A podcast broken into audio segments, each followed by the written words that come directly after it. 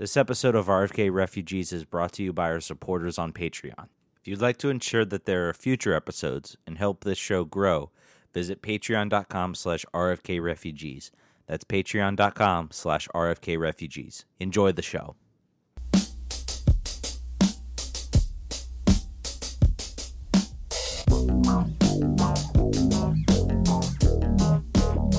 Welcome in, ladies and gentlemen, boys and girls. RFK Refugees podcast coming back at you. Hopefully, a more exciting podcast than the game we witnessed on Saturday. But before we get into that, John, how was your how was your weekend? How was your weekend been? How was your week away from me? I'm sure it was glorious without me. It was. It wasn't glorious. I, some, uh, somebody tweeted and said, "Why does this show sound like an NPR ass podcast with one person talking?" And I was like, "I'm both hurt and complimented at the same time."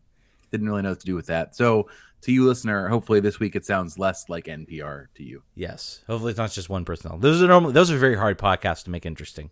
You need someone to work off of. Otherwise, it's just you talking to yourself and you sound like a crazy person. That's what I did. Yeah, yeah.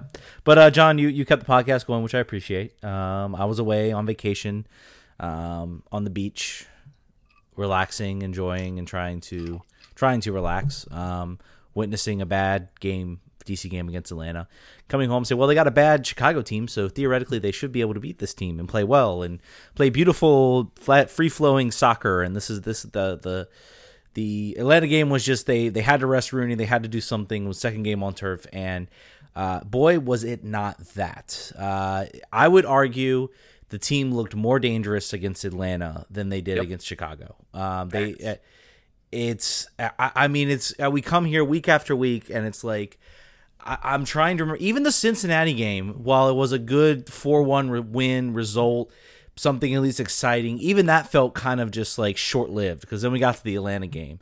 Like I, I just can't. I, I'm out of ideas. This team needs help. The bench was laughably bad, and you you can't even really like be mad at Olsen for not making any subs because who's he, who's he gonna bring on that's gonna change up the the the game? Uh, Chicago had those players. They're bad, but they had those players. Uh, you know, the, I thought when DC when uh, when Canouse went down for an injury and they actually brought in Durkin, I thought things actually started to pick up. Uh, then Chicago made two quick subs, and DC was back on their heels again. So th- there's no game changers on this team. There's no person.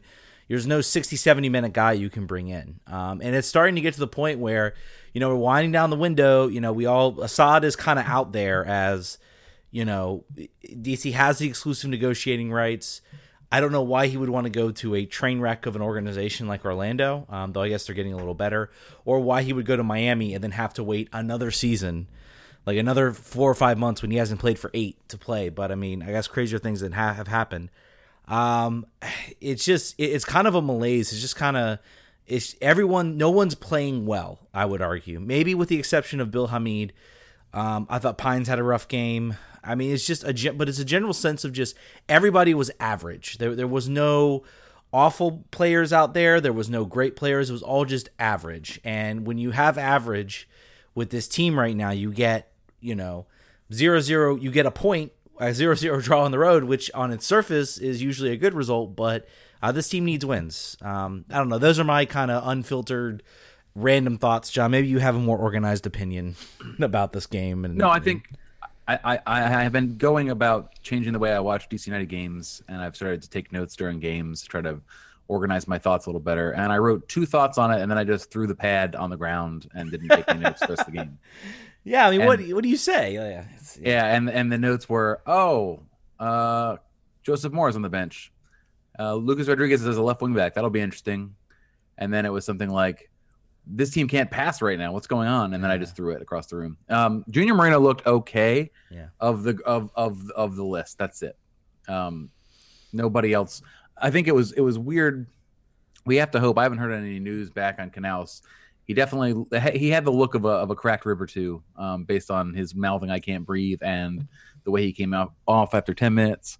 That would be not very good. Uh, like I said to Trey on Twitter, at least that is the one position on the field in which there is a relatively competent backup on the bench that you would not feel too bad about having in the game. And and like you said, Chris Durkin put in a good shift. He was physical, uh, which is always sort of the the knock against him. his passing wasn't as good as it as it usually was. So it's kind of weird. Like he almost not like he was consciously sacrificing one for the other, but like he didn't bring both of those things. Wayne Rooney and uh, uh, Luciano Acosta looked like they had just met each other Yeah. again, which is which has been a pattern of this year, right? They uh, in the past it was if they if they create distance between these two players, they can't work together. And now it's they have they're in proximity of each other. They could play one twos. They just aren't communicate. They're not the uh the the the nonverbal mind meld communication that was there last year is gone. It's just they don't they're not on the same page. and I'm starting to think uh, that the the honeymoon period with Wayne Rooney is starting to wear a little thin. I don't think you'll see him give up on the team. I don't think you'll see him give up. You know, just just you know, pretty much just sulk around the field all day. Um, but I think he's I think he's having some frustration. Um, he can't take it out on the team. He's taking it out on the referees a lot, Yep. kind of throwing his hand up, you know, pulling an Acosta, yelling about certain things. Um, I he has looked since his wonder half field goal. He has been um, about as average as they come um, for this team, um, and it's been it's been a little frustrating to watch. Um, I think the magic has kind of run out, and and I mean this is not going to him. He he's kept this team afloat. He's kept things. I mean, during the months of May, May and June, he was keeping this team afloat. This team would not be where it was without his, you know, wi- without a timely free kick, a timely service, uh, or a timely goal. Um, and I guess he had the the couple goals against uh, Cincinnati. Um, but Yep, other other than yeah, other than that, I mean, in my opinion, he's been average. He's just been kind of an average player out there. He makes some, you know, he had a great free kick uh, against Chicago. A little, a little. Uh, uh, it would have been incredible if he had made that. Um, it, it was definitely not. It was savable. yeah, it was savable um, for sure. But uh, I mean, still, he he he just doesn't look like. It looks like the miles are kind of are wearing on him, and I think Ben knew that. That's why he told him take a week Yep. to rest up. Um, and even then, he comes back. He still didn't quite look. He looked like he still had some some tired legs, and I think that that's also contributing. They're starting to sub him out um, where before they would not. You know, they would keep him rooted to the game. Now you're seeing them start to sub out. I think they're starting to realize they need to start to manage him a little bit better. Um, I agree with you about Acosta. Acosta looked pretty average. Um, I mean, He looked good. I want I want to say he looked pretty good in the first 30 45 minutes. He uh, was playing very aggressively on defense. He was playing aggressive in the in in the uh, in the forward pressure that the team likes to do. He had one great run where he was knocked down, kept dribbling as he was on the ground and got up and went went with it and had a that was probably one of their better opportunities to score. But it only lasts so long. You can only run at 110% for so long or 100% for so long. And by the second half, he was faded and nothing was happening. I mean, the team as a whole just looks they look they look very predictable. Um, Yep. You know, when I'm watching them on the field, I know what pass they're going to make. I, I can see it before it happens, and you know, and, and I know what they're going to make. And if I know what how, what pass they're going to make, the entire defense, any competent defense, is going to know what kind of pass they're going to make. And I think that's that's what we that's that's honestly I think what we saw in this in this game was just it's slow moving. It's it's they collect the ball, they possess it, they pass it around, then they try to push forward and they just they they have no ability to translate any of the possession into actual, you know, bona fide chances. Um, you know, I, I guess the question is, you know, where where I, I want to get this out here because there's a lot of people. There's blame flying around. You know, some of it's at Wayne Rooney, some of it's at Acosta, some of it's at other players, some of it's on the coach, some of it's on you know GM Dave Kasper. I guess where do you think most of the blame right now for how things have been kind of fall kind of kind of falls on? Who who would you if it's multiple people, but like you can give me a percentage? It's percentage this person's fault. Um, what do you where where do you fall on on that on that spectrum? Yeah, I think it's I think it's I would say it's 30% on Dave Kasper for leaving empty roster spots open for not I don't know if he tried to move Zoltan at the beginning of the year. Uh, I know that he was trying to clear out other dead dead weight with David Ousted, so there wasn't necessarily an option of waiving him. Uh, but we, we're we're seeing us, you know, not not nothing really nothing really churning in the in the transfer market. Now it could be 2017 again, and we could see three big. And I said that I hope this three first 11 replacing players coming in at once out of nowhere with no lead time. At That'd least great. At least people to challenge them because I think that's another thing too. It's like there's no competition in the lineup. And I think that is leading to kind of a malaise amongst the players. I'm sure if you ask, no, I fight every game, I fight for every game, but I'm sure there's a sense of I don't have to be thinking about whether I'm going to have my job next week. I know I'm going to have my job next week. Yep. And competition is always, always amongst roster spots, is always creates better play, um, for sure. And then I, I don't, I don't really want to put too much of it on. It, it's always tough to tell about from a players to coaching perspective. Ben has tried multi, he's tried more formations this year than he has in the past. They're they're more unconventional than they have been in the past.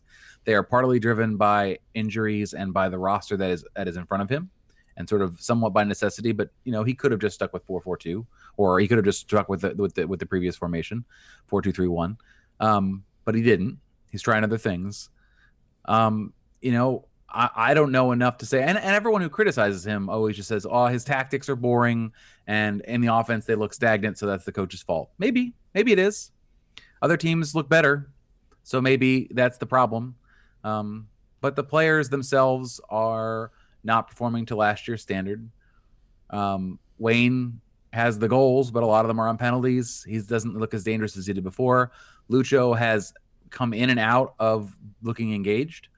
He's had some games where he looks pretty good. He's had more games where he looks pretty bad.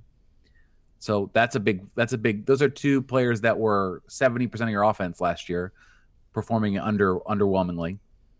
So Arriola's been probably better than he was last year, more more end product. Um, you know, played well enough to get I think some some international notice the rest of the, the defense is fine. Like we're not really shipping goals. Bill yeah. Hamid is still good. We're the defense is relatively fine. Brillant is having more moments of of of, of madness uh, in the second half of the season, or at least you know the second half of this first half of the season. But really, that's not the problem. We're just not scoring goals, and our mentality is bad. I guess the mentality, if we could say anything at all, the mentality is an issue that Ben probably has to put his hands up for. It. You would assume that that players could be self motivating and be ready to go from the start, and you'd hope that they could be. But one of the things that the coach does, or and leadership on the team does, is do that, right? So that's that's that's a failure. So thirty, I'll up it fifty percent on Kasper for roster construction, twenty five percent on Lucho and Wayne, and then twenty five percent on Ben. That's how I do it. What about you? Yeah, I mean that's uh, pretty much. I would put I would maybe tip a little bit less, I guess, maybe on Kasper specifically, and maybe a little bit more, a little bit more on Ben Olsen, I guess, um, to a certain extent. Um, and, Could say ownership too, I guess, other yeah. than Kasper. Depends on what the money situation looks like. We don't know. Yeah, yeah. I mean, that's. I mean, at, at, at any rate, money. I guess plays a certain role if you're talking about you know discretionary TAM and things like that. But I mean, I mean, obviously the the inability to get Asad was was disappointing. Um, you know, part of that might have been a little bit out of their control just based on what Velez was not being really, you know, cooperative and in trying to get that. But that I mean that's a failure. That's some person that, you know, you know, if you're having Lucas Rodriguez and Yamil Asad competing for those spots, maybe one of those guys steps up and we're, and we're talking about a different situation. Um, so I mean, definitely, I would say I would go maybe forty percent on Kasper for roster construction, and I would up Olsen to and to thirty percent, and the rest of the players to thirty percent. Uh, particularly, you know, Acosta and Rooney. Um, both, you know, Rooney I think has still been good, um, but like I said, this he's hit kind of a lull in the middle of the season. Um, and Acosta has absolutely regressed um, as a player. He is not the same dominant force he was.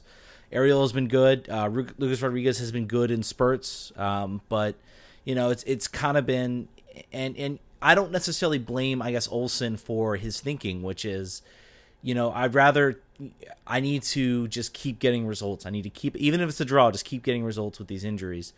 Um, but at the same token, you would think, you know, we, have been playing this, you know, this three back formation really intermittently since the beginning of the season.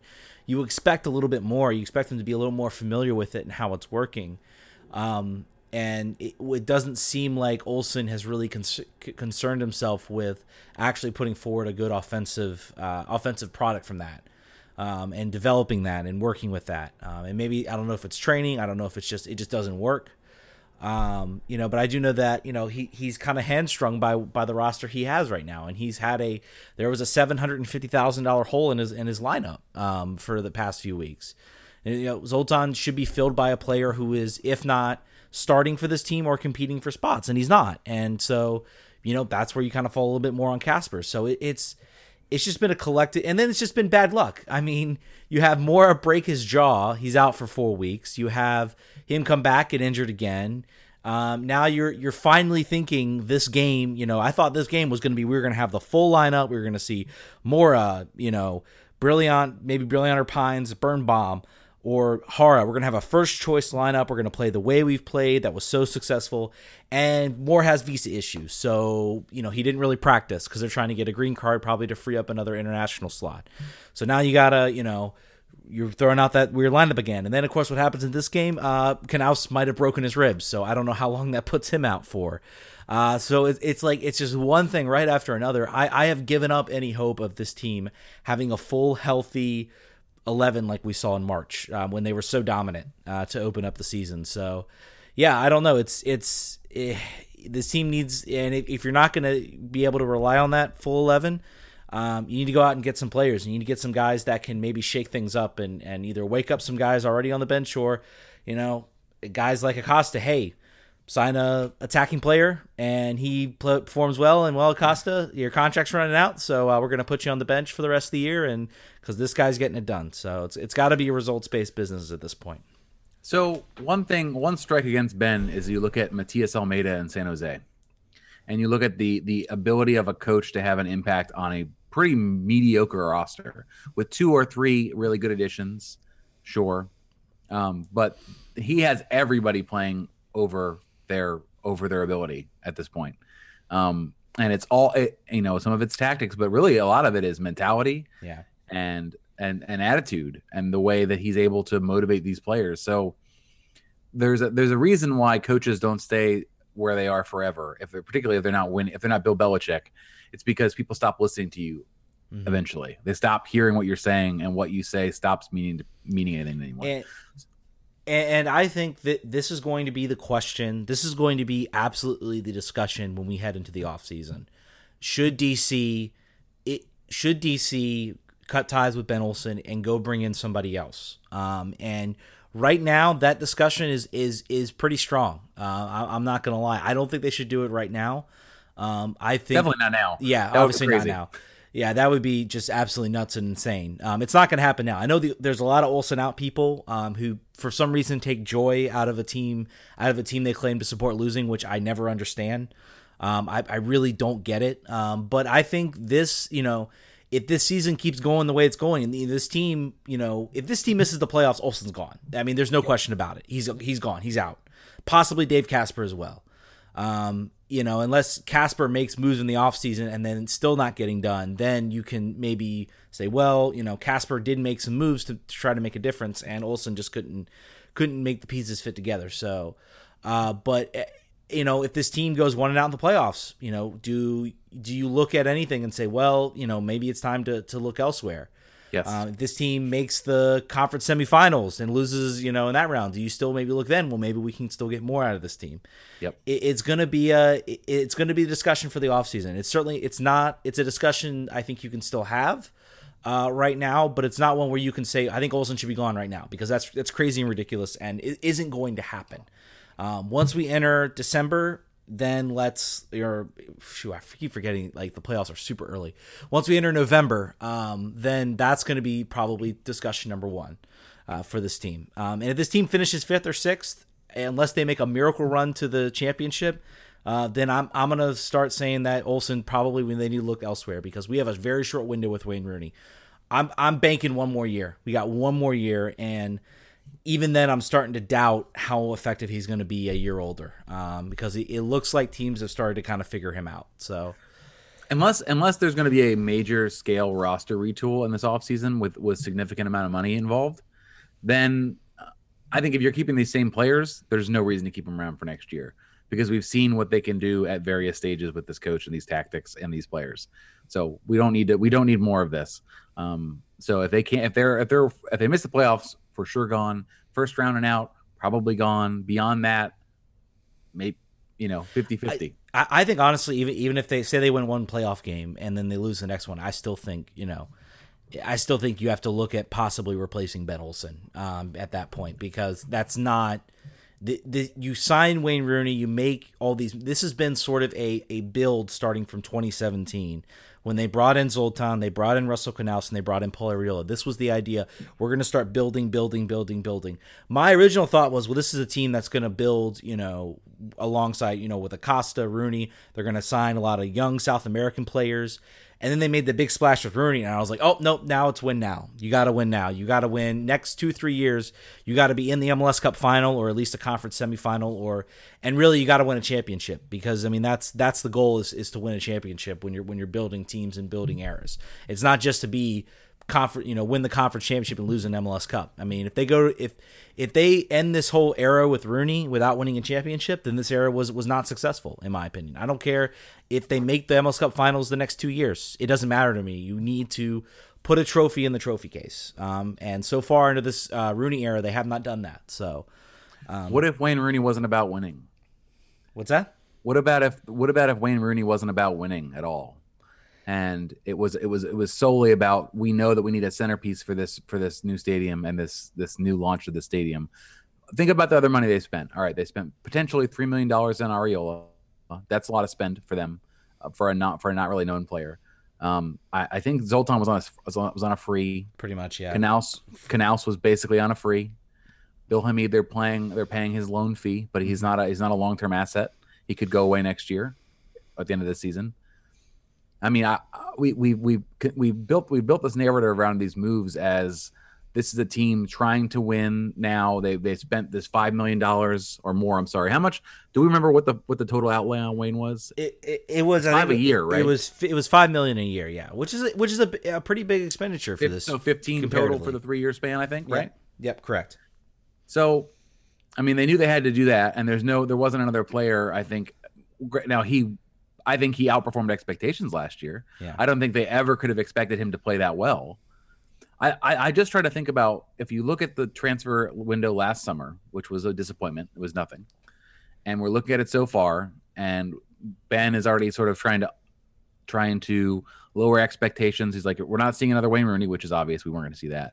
But it's more like, you know, we're going to add some pieces that will make this team a little bit better. And I think we're looking at a million, another another Lucas Rodriguez.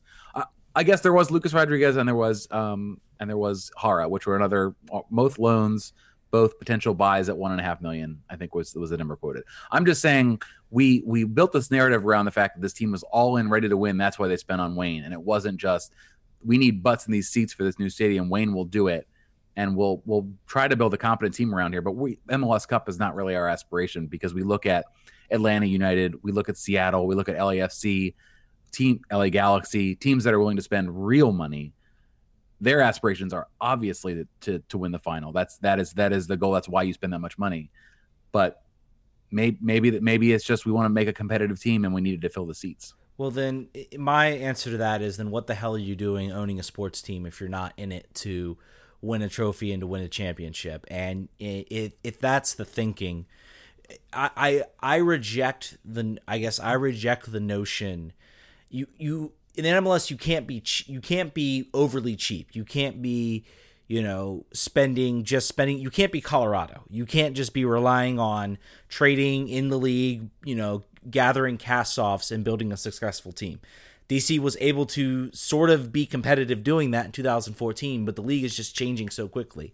Um, you know, I, I I think everybody read those comments. I mean, of, of course we're not going to go out, I, and I don't want the team really to go out and sign you know, another Wayne Rooney or another big player. I'd much rather them, you know, sign a player at 2021, even if it's a loan deal with an option to buy. I want them to be prepared to buy them if they're successful. And they were prepared to go out and buy Yamil Asad. I think they'll be prepared to go out and buy Lucas Rodriguez as well. Um, you know, I want them to go do that. I want them to go and and and and be willing to do that. And I think that's what we've been seeing with this team. Um, you know, but this team needs if that's their thinking, then uh, then they really, really have misjudged. And and you need to be competitive. You need to be playing for a playoff spot because anything can happen in the playoffs. And that's the beauty of MLS because the ultimate goal is to win MLS Cup. I'm not expecting this team to be first, second, or third. I want them to when they line up against LAFC in an MLS Cup final.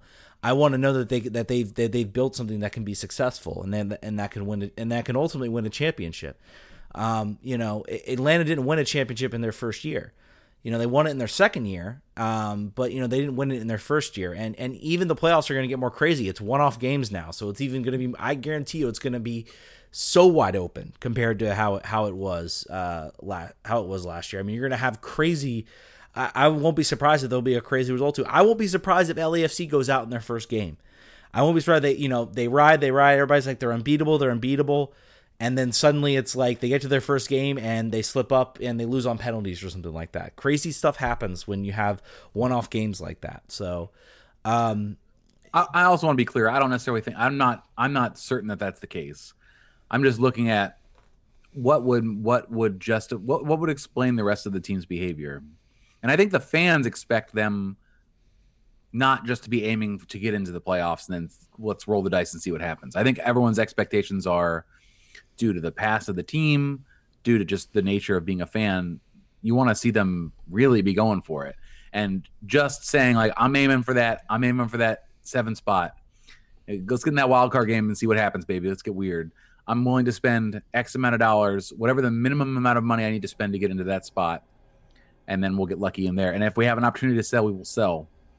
I, I don't know. It's it's it's about it's about it's about you know what your at what your aspirations are, what your pocketbook looks like and how that lines up with what your fans believe in that same space. And I do think the team has in their head that they want to be, you know, an FC Dallas or they want to be a what the New York Red Bulls have been able to do um, with their academy. That's why they're investing a lot in this Loudoun United team.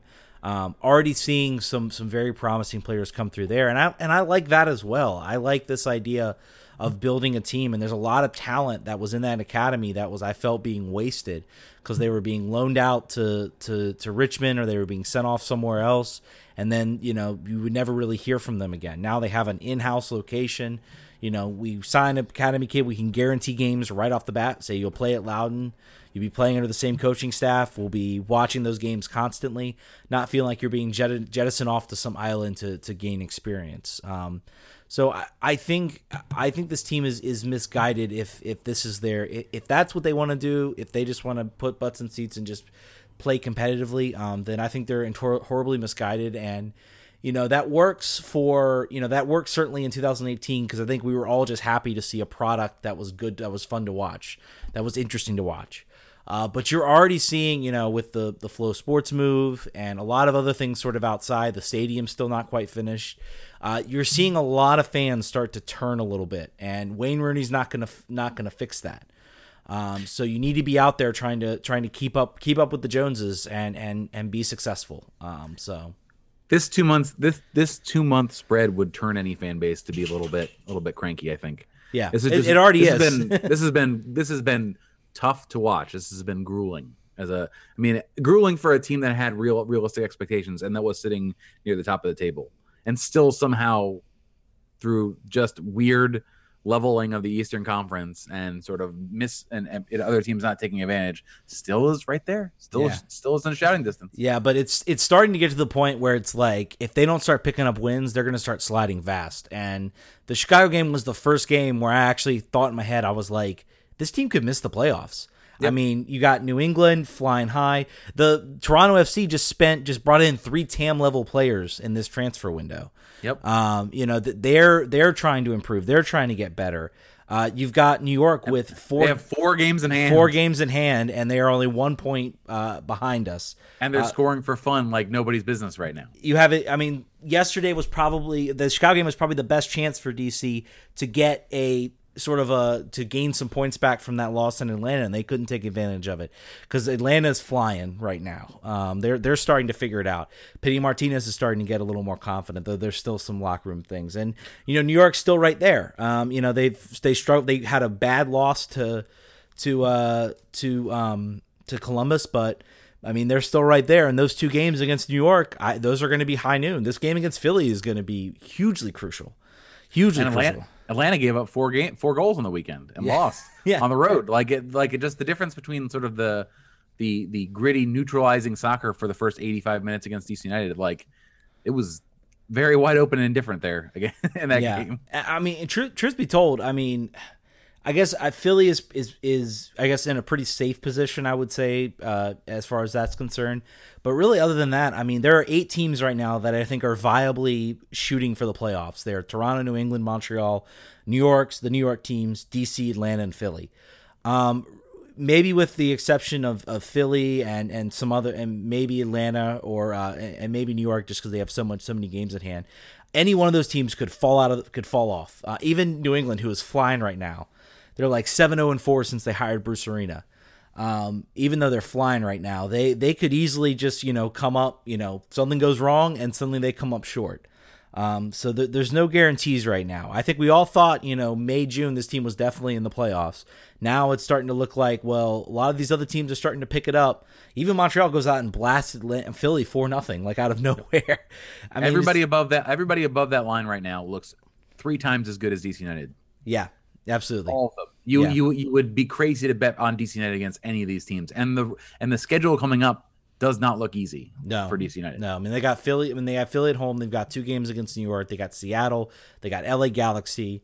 I mean this this I I would say if there is no addition by this week, I would say I am I am willing to I would be if there was a if there was a line on DC not making the playoffs, I would consider putting money on it honestly, because yep. it, it, this team is going to start to sink fast. So it would be it would be weird it would be very strange if this team all of a sudden on a dime with no player additions came on and started playing well again because it's they the it's always hard to look at a team that's playing poorly and think that they're close to connecting it right it always looks worse than it is i guess because it just when you when you fail to connect it's obvious but when you connect it's you know it's a little less easy to identify but this team looks very far from being that team it looks it looks not close. It doesn't look like, like we're one game from it. The Cincinnati game feels more like an aberration than a path towards getting right, and that's that's an indictment. Yeah, it's it's going to be rough, um, and I, I'm hopeful. I'm hope I would love it if if we got something during this podcast or even right after this podcast saying, "Oh yeah, there's a new signing coming in." Um, all right, we got about about 30 minutes here on that discussion. Um, I guess we'll step back. We'll take a quick break. We come back. We got we'll cover uh, the Spirit and Loudoun United, of course. So stick around and listen to the RFK Refugees podcast.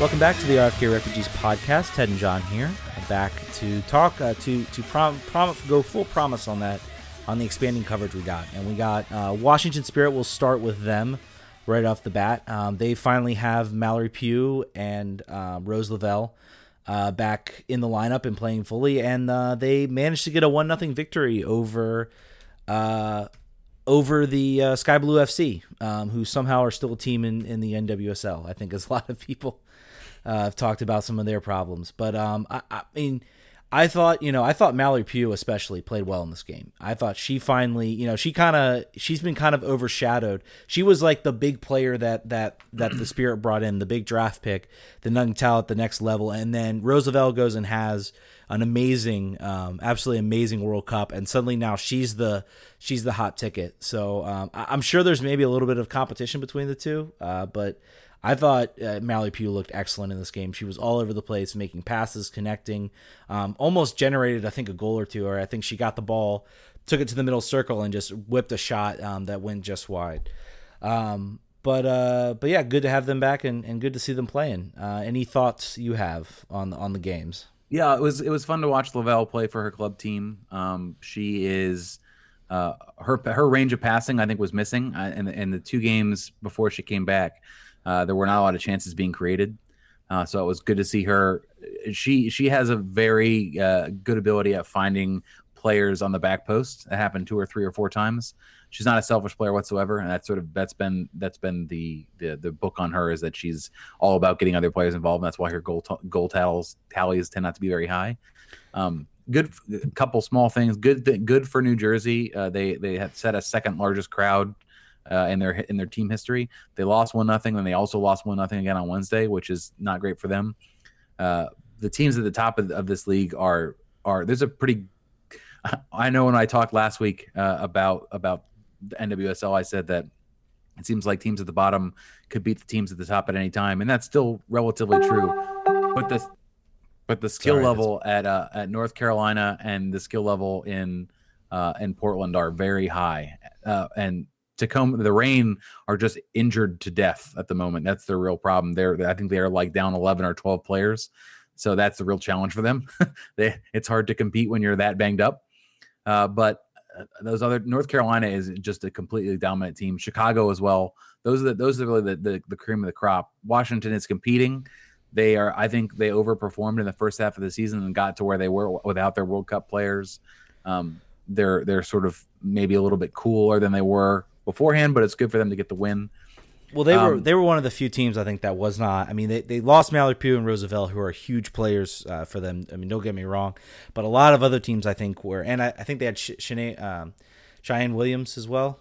Is that Yep. correct? They also lost Chloe Logarzo. They also lost Amy Harrison. So yeah, Um, they, I guess they had some players gone, but I, I feel like I feel like uh, like when you're missing when this when you know when Sky Blue FC is missing Carli Lloyd, that's that's a big big big hole they have to fill.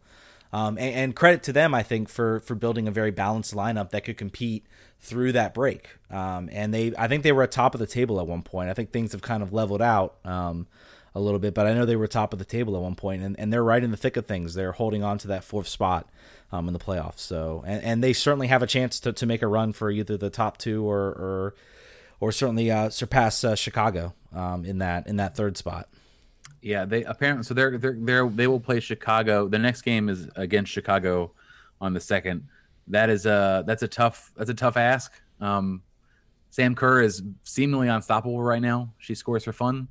Um, the the defense uh, on Spirit is a very young squad. Uh, will have to really outperform their normal performance to be able to keep her off the score sheet. So I, I would not anticipate three points being a given uh, in this game. I think that they, I think I'm pretty sure it's a home game, um, but I, I, I would not be as optimistic as I was about them getting three points as I was against New Jersey. Um, Yeah. Overall, though, overall, glad Lavelle made it through uh, full 90, which I thought was not going to happen in the case in her first game back. Um, and this team is pretty deep The- from an attacking perspective. Uh, they seem to cycle. They've, they've got five. They've got five or six good midfielders that they can sort of just rotate at will, um, which is very promising. Andi Sullivan is a is an excellent player to have just missed the World Cup. Uh, Washington is lucky to have her. Um, you know, really, really trying to stick it to Jill Ellis. I think. Yeah. By the way, the game the game against the Courage is on the road. It'll be in Cary uh, at Oh. the uh, WakeMed Soccer Park. So uh, it will be a road game, tough game, and also they they'll have Crystal Dunn there, um, who I still miss in a Washington Spirit uniform because she was so so much fun to watch. Um, so I'll definitely be checking, definitely be be checking out and watching that game. Um, And and I was telling you, Ted, and this is true. I like NWSL more than MLS right now. It is more engaging to me. I think it's also fun because it's so much more for me to learn because I'm starting from such a low point. yeah. Um, but it you can you get to watch all the games. There aren't too many of them because there's only what you don't have to pay seventy dollars a year for a internet package to watch it? you don't. It's free. Uh, but there's just you could you could literally watch all the games in a weekend and not have your wife divorce you because you've spent 37 hours watching television. It's uh, it's manageable. Yeah. And I'd like to see the league grow, but it the the, the quality of play is fantastic. The officiating is horrible. Yeah. The officiating is extremely bad, and I, I feel bad for them because there are some weird things. There was an indirect free. There was a there was a there was a foul right outside the box that got called as a indirect free kick in the box because they said, said it was an illegal pass back to the goalie. Uh, the, the the the announcing crew was just like, I do not know what just happened. This is this is not right in any format. Um, there was no red. There were no cards. There were no cards issued. It was just an indirect free kick in the box. Anyway, It- the problem it. is, is, It- is, is the there's no pro involvement with the NWSL. At least I don't believe there is, and and so these the top referees go to MLS, and then wh- whoever's left goes to uh, goes to to the NWSL, and we've all seen you know the wonders of Ted Unkel in MLS. So God, think a level below that. Um, They got to fix this. yeah. This is this is not fair. This is not fair to the level of talent that they have in this league. It- this is these are the best players in the world, and th- th- these these refs are very very poor. So if you're not watching this, please give your chance, give yourself an opportunity to at least watch, you know, one or two of these games. Watch the game of the week, if nothing else. Um, I, I promise you, the quality is very very very good. Um, I, you know, and if you're already watching it, you're like, well, way to go, way to be on time there, jerk. Seven years late. Um, but I I think there's a lot of people that are like, like that are like us that are just sort of really giving the giving the chance to this league that they should have given a long time ago, and they're impressed. Yeah, I mean, I, I had kind of one, I guess one, I sort of kind of had one eye on it. I'm really hoping that next season they're on like ESPN Plus. Um, or or some sort of format like that. Um, I'm hopeful that the World Cup bump and everything like that, they can get on a platform like that, and it, it's it, it'll be right there where I can watch it because Yahoo Sports the, the interface for their app on Apple TV is bad. It's very difficult to figure out what games are next. Um, it, it, needs to be on a platform. Like I've grown to love ESPN because I can just I can select soccer and I can just search through what's what's coming up for the next day, and it's super easy and super convenient. Um, so I'm really hopeful that something not only happens this, this ESPN deal is not just all right for half the season while ESPN tries to to bank in um, you know from the from the World Cup. I hope they actually say, you know what, we're going to make a concerted effort. You know, we're going to put this on our ESPN Plus platform. Um, you know, we're going to give it the time and the energy for it to to grow and, and be a little more successful. Um, Rose Lavelle and Mallory Pugh at Nats Park right now uh, before the game. Unfortunately, yeah. it's one hundred thousand degrees and there's like two people in the stands, yeah. but still. Ali Krieger and Ashlyn Harris were were there uh, a few games ago too. I think Ali Krieger was throwing out the first pitch. Um, Ashlyn Harris's Instagram is still amazingly fun to watch, uh, even post World Cup. so. There's a, there's a lot of there's a lot of pieces that you guys should look at if you're interested in this. Steve Goff had a piece recently about sort of what next for NWSL. The Equalizer has a which is a focuses on the women's game had another piece that sort of said what what do we need next uh, to make this continue to happen. Um, it's it's a really it's interesting. It seems like it's a league right on the cusp um, of of something else of, of, of growth, and it's fun to watch that sort of sort of be fun to be a part of that transition. And also very gratifying i assume for all the longtime fans who have suffered through really anonymity in a lot of times with it at least for the national media perspective. Yeah it's it's either on the cusp of growth or it's on the cusp of like falling, falling apart, apart. it, it's it's it's kind of riding that weird line right now. I mean they're very much reliant on us soccer kind of holding holding things up um, kind of holding uh, propping the league up for for a while. Um, and and I think there's definitely seems like maybe there's a concerted effort to you know to to get it pushed along. And and I will contend to this day, I think the NWSL coming back is a large part of why the U.S. Uh, national team started to get a lot better because I mean there was a time frame from 2000 since '99, you know, where there was kind of league after league kind of starting and folding there was kind of a time period where the, the US the women's team was was good. They were still up there with the best, but I mean they were just getting, you know, beaten around, you know, once they got to like the quarterfinals and semifinals. And I think having that professional league finally, you know, getting started and getting going you know gives these players an outlet to play or they can at least play on a professional team they can play week in and week out. And i think it made the whole national team better. And it's why i think they're they they're back-to-back champions uh, which is a very tough thing to do in a world cup. Any world cup team it's tough it's a very tough thing to do to be consistently good for eight years um, because there's there, that's a huge generational turnover. Um yeah, uh, so go out watch the Spirit on Friday, seven o'clock. Uh, it's on Yahoo Sports, uh, or you, if you're so inclined, drive to Cary, North Carolina. Uh, and you can also watch it if you're local on uh, NBC Sports Washington, or if you're a weirdo that has Monumental Sports Network as a subscription, or you have stolen said subscription from someone who used to work in the Wizards. Um, you could also find it on there as a as a streaming solution. Just a FYI for the listeners. Wow, they're they're on like more platforms. They're on many more platforms than DC United. Wow, indeed. that's crazy. Indeed. Uh yeah, to, I think that I'll have to check see if this game's on NBC Sports because I have used the NBC Sports app and I can watch on the NBC Sports Washington. So I'll have to see. I hope it. Hopefully they have that on there like they do for Capitals and uh, and Wizards games. Um, let's talk Loudoun. Let's uh, shift focus a little bit. Let's talk about DC's uh, USL team, Loudoun United, uh, getting off to uh, an impressive three 0 victory. They are uh, infinitely more fun to watch right now than DC. I'm hopeful once they move to their own stadium, maybe the atmosphere will be a little bit better because um, it plays. It'll help to not have 600 fans in attendance. Yeah, yeah, yeah. It'll it will help. I'm curious. I'm very curious what the attendance is going to be like. I'll, I'll be. Uh, I think we're gonna have somebody come on and talk a little bit about the experience at the stadium. So I'll be very curious when that stadium opens. What's the attendance like? Are people coming out? You know, or is it people don't care? Uh, kind of what the what the mood is. But um, I'll actually be there opening night. Greg Gregory Koch will, in fact, not be there opening night. He was going to be our correspondent. He'll be on later, but I will be there opening night with my friend Nancy, so I can give you the the the Tegra the Tegra Stadium uh, reporting or whatever. Is it Stegra or is it Tegra?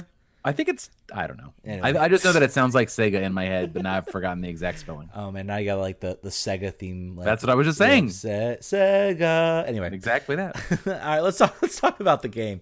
Uh, the uh, Kickers welcomed a very, very. I'm sorry, the Kickers. Wow, Man, kickers. Uh, Loudoun United welcomed a very, very tough uh, Louisville uh, City side with uh, a bunch of former Kickers players. I watched. There's Brian Ownby there and uh, George Davis III. Um, former players of the Kickers' glory days when they would just beat everybody, and it was it was fun to watch. Um, but uh, they, I thought they were going to get overrun in this game. I watched like the first like forty, like 30, 20 minutes or so. Uh, but they get a quick goal on the counter. Um, they uh, came from was that Bustamante? I think got the Yep, goal. very Got- good goal. First first professional goal for Antonio Bustamante. a very good goal for him. Good to see him scoring too. He he was uh, another signing, uh, loanee to to Loudoun United. Um, and uh, so a great you know great goal from him. Um, and uh, then uh, I think uh, Gordon uh, was it uh, Gordon was it Wild? I think who? No, no, it was For- someone. The score is the score. Elvis Amoh scored, who's a new player. Uh, he played. He was discovered in the U23s apparently for DC United. He has been played in like Ghana and I think maybe also in Asia for uh, for like five minutes. So that was a new signing. And then uh, the the the real uh, Moses Nyeman scored, who you should be watching. You should be paying attention to him. He's 15 years old.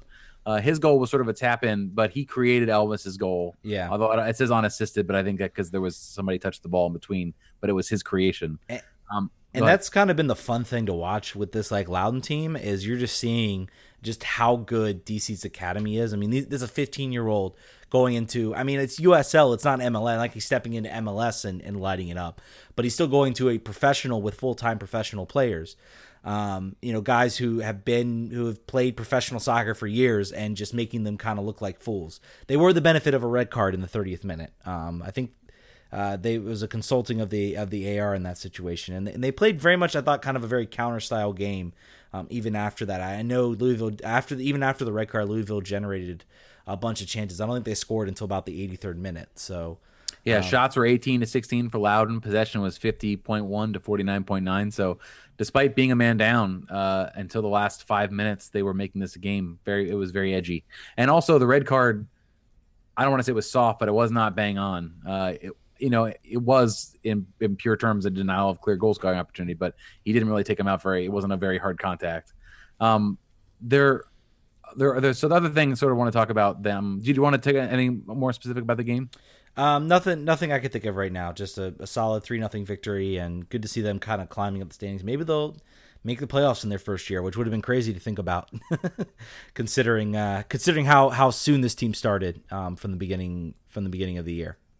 Uh, yeah, I think the other thing to note is that Loudoun has been making some moves in the past couple weeks, um, signing some players that have more experience, getting rid of some other players uh, that were brought in. They, they they jettisoned four of their international players that they brought on at the beginning of the season, who weren't getting a lot of time. Uh, they signed in the last two weeks Alexis Cerritos, former DC United youth player, Elvis Amoh. Again, I've already mentioned that before. Uh, Um, son of Ronald Cerritos, by the way, for you longtime MLS There you go. MLS MLS fans.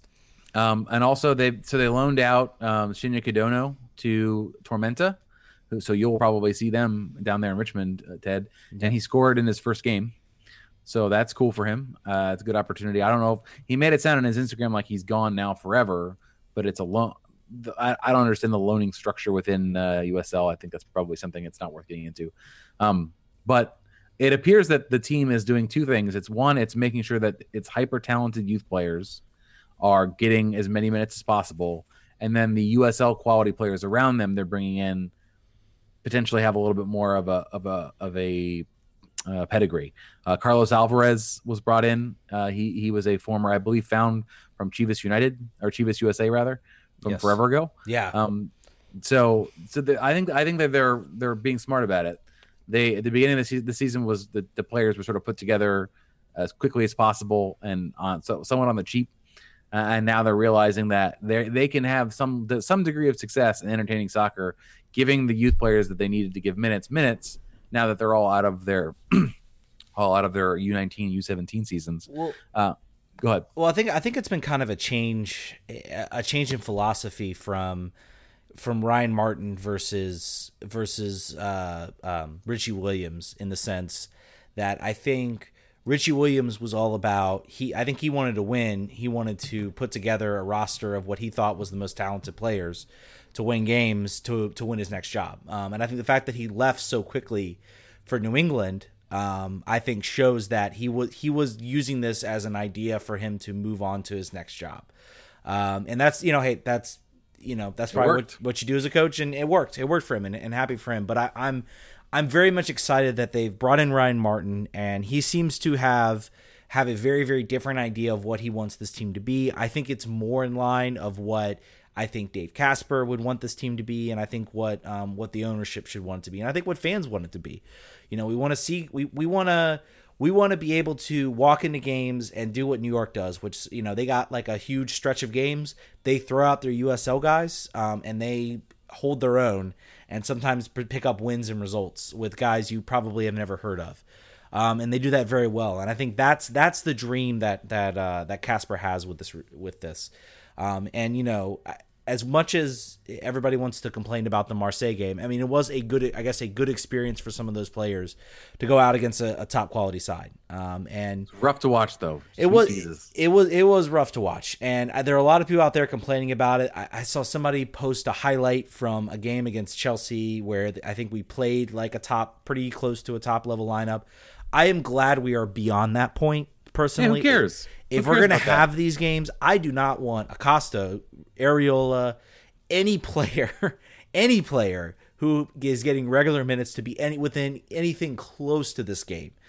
And people are getting kind of. I think it's it's sort of a compounding frustration. But anyway, I won't, I won't get into that game. Uh, we didn't talk about the Marseille game because it really wasn't worth nothing worth talking about. Other but, than I got to eat, I had too many hot dogs in the Eagle Bank Club. Yes. Um, and it was it was a mistake on my part. You can't eat too many hot dogs, and the number is. Uh, I don't want to get into the number. don't get into the number. Don't but do it's that. More than, it's more than two. Yeah. Less than ten. Somewhere yeah. in that range. Um, yeah. Uh, whatever. That game sucked. Caring caring about how we do against those international teams is dumb. Now, would it be nice to not have to pay for those games and like have them not be part of my season tickets because the games don't matter and who cares? Yeah, probably. It would be okay uh, but I'm not going to get worked up, worked up over it. It's imagine when you can be mad about this team's MLS performance. Imagine getting mad how they do in a in a friendly. There's so much more to be mad about right now. Um. All right. Before we get into some of your Twitter questions, we do have some. There have been some roster, I guess, dangling feet in the water type roster moves. Obviously, the uh, signing of Gordon Wild, um, which is uh, kind of a depth type move. I'm, I'm not really sure. I guess they're thinking there he's a lot. He's a DC player. They've they've signed him to a DC contract, but he's going to play mostly with Loudoun. I think this is more of a well, we can put him on our Loudoun roster. He gets to move closer to home, maybe a change of scenery, and and he develops into something maybe next year or down the road. Um, I don't know if this was really a move for this year or to you know supplant you know Quincy Amarikwa at this point um, and certainly not something to supplant Wayne Rooney. So, and apparently they have different philosophies on where he wants to play. I thought he would be more of an attacking forward. All uh, over the place. He plays. He's apparently a Swiss Army knife as far as uh, he plays in. He plays in the wing on the wings. He plays in the middle. He's a shuttler. He's an offensive player, and he was a forward in college. So everywhere but goalie and center back, basically. Yeah, and uh, of course, the, the, by signing him, the team had to say goodbye. They have waived uh, Akeem Ward. Um, probably, I, I I do think he was kind of a he wasn't certainly wasn't didn't look like he was ready now to be out there on the field playing for DC. And the team made a whole bunch of wingback moves, so he he's kind of uh, a luxury player at that at that position. So and he's probably the only one of the few players they could probably waive. Um, based on his contract. Um, I think the the idea is that he, he goes to waivers. If anyone's interested, in MLS team has picked him up. They pick up his MLS contract. He moves over there. If not, he still has his USL contract, and he may he may look elsewhere at some point. Uh, he may look towards a team that actually is interested in keeping him. You know, either you know on a trial with an MLS team or on a um, on uh, with a USL team or something or something. On, in, on Instagram, he posted pictures uh, of a plane flight to Europe. So I think he's got another opportunity in hand. Yeah, and that might be why they waived him too, because um, yep. they just wanted to to, to just um, just offshoot him offshoot him to another team. Um, I guess we should mention um, uh, there has there have been some sort of unsubstantiated reports about what Yamil Asad's status is. Um, basically, I mean, it's pretty much the same as always. It's he's on a free.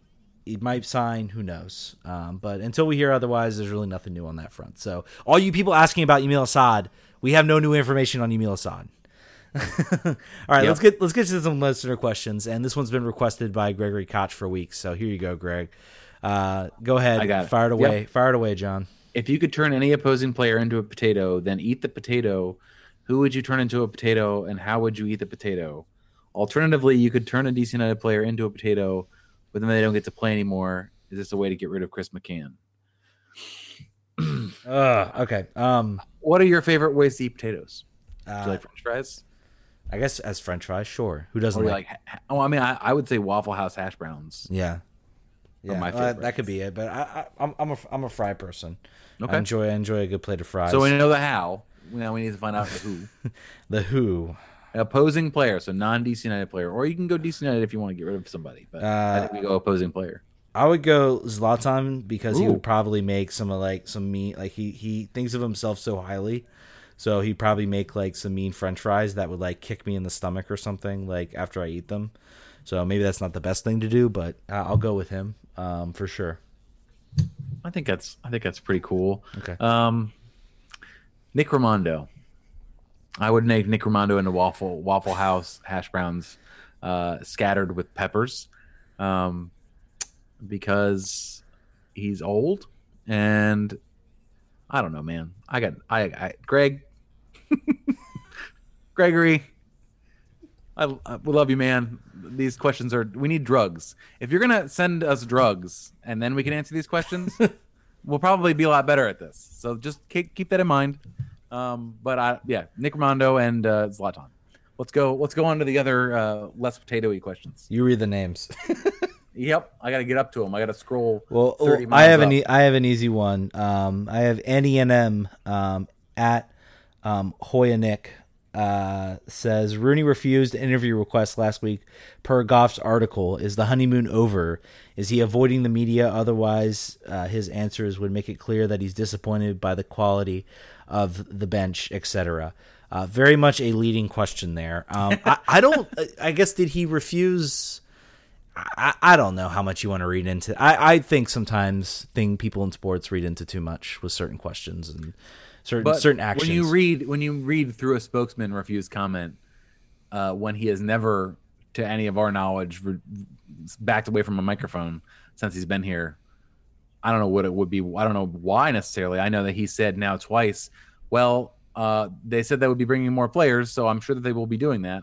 Other than that, I could see him maybe getting upset about sort of being sold a project, uh, and then maybe not seeing that project come to fruition, perhaps. But other than that, there was an article in the Daily Mail about his wife um, making him move back to England when his career's done uh, in a year because she hates it here and she wants her kids in familiar surroundings. But if I could think of any less less dependable and uh, data that you'd less want to form a larger conclusion based on, it might be the British tabloids. So yeah, I, I'm not putting much trust in the British tabloid. British tabloid. usually usually good policy. Yeah, I mean until until we start seeing anything public or anything lashing out, I, I think he may, he maybe he's holding off a little bit and to see what the team brings in in the offseason. Um, I, you know, I think winning on the field kind of can can paper over a lot. Um, so if they get back to that, then I think things uh, will be fine under the water. And he still has the contract, so he's still got to be here another year. So um, Ryan Martin, I'm not sure if you listen to the podcast. I know you follow the show. Uh, if you could come on the podcast and tell us why Jan- John Hackworth was yelling at you at the end of the podcast or at the end of the game, I would uh, really appreciate it. So think about that. it, it, Um, I, I have an answer for that. His name is John Hackworth, and he's always been that way. So that, Okay. that's my answer. Oh, I wonder what he said though. He seemed he was very agitated. Um, at Z's ZZ Average Geek says, watching the Loudoun game, the turf looks awful. Center near the camera looks really bad. I've been to Audi Field a lot in the last couple weeks, and the pitch does look horrible. Uh, they're supposedly replacing the entire thing um, now, potentially now after this Loudoun game. Uh, so it was needed. So I'm glad that that's done. Yeah, or I is mean- being happening. I, I would say it looks bad. I, I don't know if it necessarily. I mean, my biggest thing, well, how does it play? big divots. Uh, uh, at the uh, the the League One tournament, players were kicking up giant clumps all over the place Yeah. and, and falling over. So I, I think the I think it's been overtaxed. Something to think about when XFL comes next year. they might be replacing the f- the field more than once a year. We're being like- we're being followed by XFL chalk talk. I saw that. I saw that. I got so excited. we have nothing to add other than other than maybe they want to ask us about Audi Field and I and will. I like. will go see a game though. So if they want to, if they want to have me as a guest, I will go to a game absolutely. uh, because it will be funny. Don uh, at SMC Ultra says chances uh, Gringo Torres sees the field for DC this year. I think he, whether he signs depends on what what Kasper brings in. Um, I think he is there. He is there right now trialing as insurance. Um, if there is a spot that hasn't been filled yet and they need and and they need it filled, uh, then he will be there. Um, and particularly if they if I think he's also there in case Mora's green card doesn't quite get done before the transfer break because he he would qualify as an American, um, so he would not take up an international roster spot. So uh, if if I, that's what I think the, the, the Torres move is is very much that it's a we need to have a backup plan in case we either can't get Asad or we can't get Asad and another player that we want because we don't have the international slots by the time the break comes around or we can't get an agreement done and he he's our best option. Um, but things are very very quiet on the transfer front, so I would say chances I will, I'm gonna go ahead and say 50-50 that he that he's out there. Yeah, I I think that's probably true. I have nothing else to add. I think that's uh, uh, that's the case. Sorry. Um, uh, Brendan Cartwright says, uh, "Do you think Zoltan will make it back to the Hungarian national team?" As not a big time fan of the Hungarian national team, I don't necessarily know what the quality is. I don't think so. I think I think he's probably I think he's probably broncoed himself out of the national team, similar to the Montenegrin who uh, got in a couple games once he came here, and then when he left, uh, he was basically dead to the world. I think he played two more seasons or one more season in uh, in Vienna, but that was pretty much it. I, I will say Zoltan is, I think, 28, 29. Um, and the, the Hung, you know, I mean, I suppose you could say the same for the Montenegrin national team. Uh, but the Hungarian national team is not exactly world power in in Europe. Uh, so I would, I think yeah, they made the World Cup way, way back when. Um, I would hedge that maybe a little bit better. The fact that he can, you know, if he has a good season, he can get himself back in there. Um, but I would tend to believe what you say. I, I don't, I don't know if he'll be back um, in that in that fold. Uh, at Kyle Pollock or Kyle Pollock at Give Me My Foot, he says, "Should I renew my season tickets?" I'm leaning towards no. Um, Where do you stand? I'm curious. Where do you are you are you going to do it? Uh, yeah, I, I'm going to. I'm I'm 97 percent sure that I will renew. It- um, if you didn't have a podcast, if you did not have to do a weekly podcast, would you still renew? I do. I I I have a real I have a real relationship with watching this team play. I ha- it, it it it is important to me. Um, even if we didn't have this podcast, even if this team was worse than they are, I enjoy everything about it. I enjoy being there. I enjoy this time with my wife. I enjoy watching live soccer. This team, as annoying and uninspiring as it is most of the time, means a lot to me. So I probably and I have the means at the moment, uh, and uh, you know, n- not uh, not so many other um, commitments that it's really impossible to do. Um, so yeah, I, you know, and I talked a big game to my ticket rep about like me being mad about stuff. I'm like, well, I don't know if I'm going to renew or not. And then I was looking at like the prices for different like upgraded sections sections of the, of the stadium. So not only am I going to upgrade, but I'm probably going to get better seats. There you go. And I'll be there on Saturday. Uh, I will, Sunday, sorry, to for Philly. Cool. And I'm not buying season tickets because it doesn't make sense for me. That would be insane for you to do. yeah. Well, someone, my friend of mine does do it. He buys the season tickets, but He's he- crazy. He, has more disposable income, and he does not. He is not married, and he is single. So That'll kinda- do it. that makes a that, difference. That makes it make sense. Um, you give me the next one. This is, I think it's from Dan. I don't. I don't see it. Oh, Dan uh, Duggan, Dan Duckinson. I'll go ahead and say it. Uh, I don't have a question, but I just saw the video for the first time. Why doesn't Quincy Amarikwa have a DC show? Quincy Time Bro, Conspiracy. Um, abs- uh, I would agree with you 100. percent uh, I think he needs his own show. Uh, looked really good. It seemed like he was really trying to motivate people, which is good. Um, During the Marseille game, yes, that was that was his strong suit. Uh, David has says uh, renew, reward the mediocre. Maybe the second decade will be better than Kasper's first. I think he's done it better. I really do think he's once he had a team with a little more backing, a little more reason to spend money. I think he's done a little bit of better better job. Um, EGS one one one one. Uh, will DC United sign anyone who isn't a free transfer? Um, I think it, chances are they probably bring Yamil Asad, um, who they already signed to sign, tried to sign um, off of a transfer. Um, and bring bring him in as a free transfer. I, I think you know that that's we'll we'll see what happens. Uh, hopefully another shoe drops uh, with that, and and hopefully they do spend that money. Though I'm not opposed to them necessarily bringing in a free agent if he's the person that they think can can get the job done. So. Um, and is a trade technically? I, mean, I guess it is not really paying a transfer if you pay TAM for somebody because MLS gives you that money. Um, anyway, uh, I guess that. Uh, anything else you got to add, John? I don't. Uh, I'm looking forward to uh, the Spirit game more than I'm looking forward to the next DC United game, without it, without a doubt. Yeah, uh, I'm in that same boat too. Unless it's a signing, a signing would bring me back in. If I hear Yamil Asad's back, or I hear that there's some other player that they brought in, um, I, you consider me back into the fold. But uh, till then, it's kind of it's kind of how I'm feeling. Um, anyway, thank you all so, so much for listening. Thank you for your comments and questions. Patreon.com slash RFK Refugees. Twitter.com slash RFK Refugees. Search the RFK Refugees podcast on Facebook. Thank you all so, so much for listening, and we will catch you all next week. Vamos. Vamos.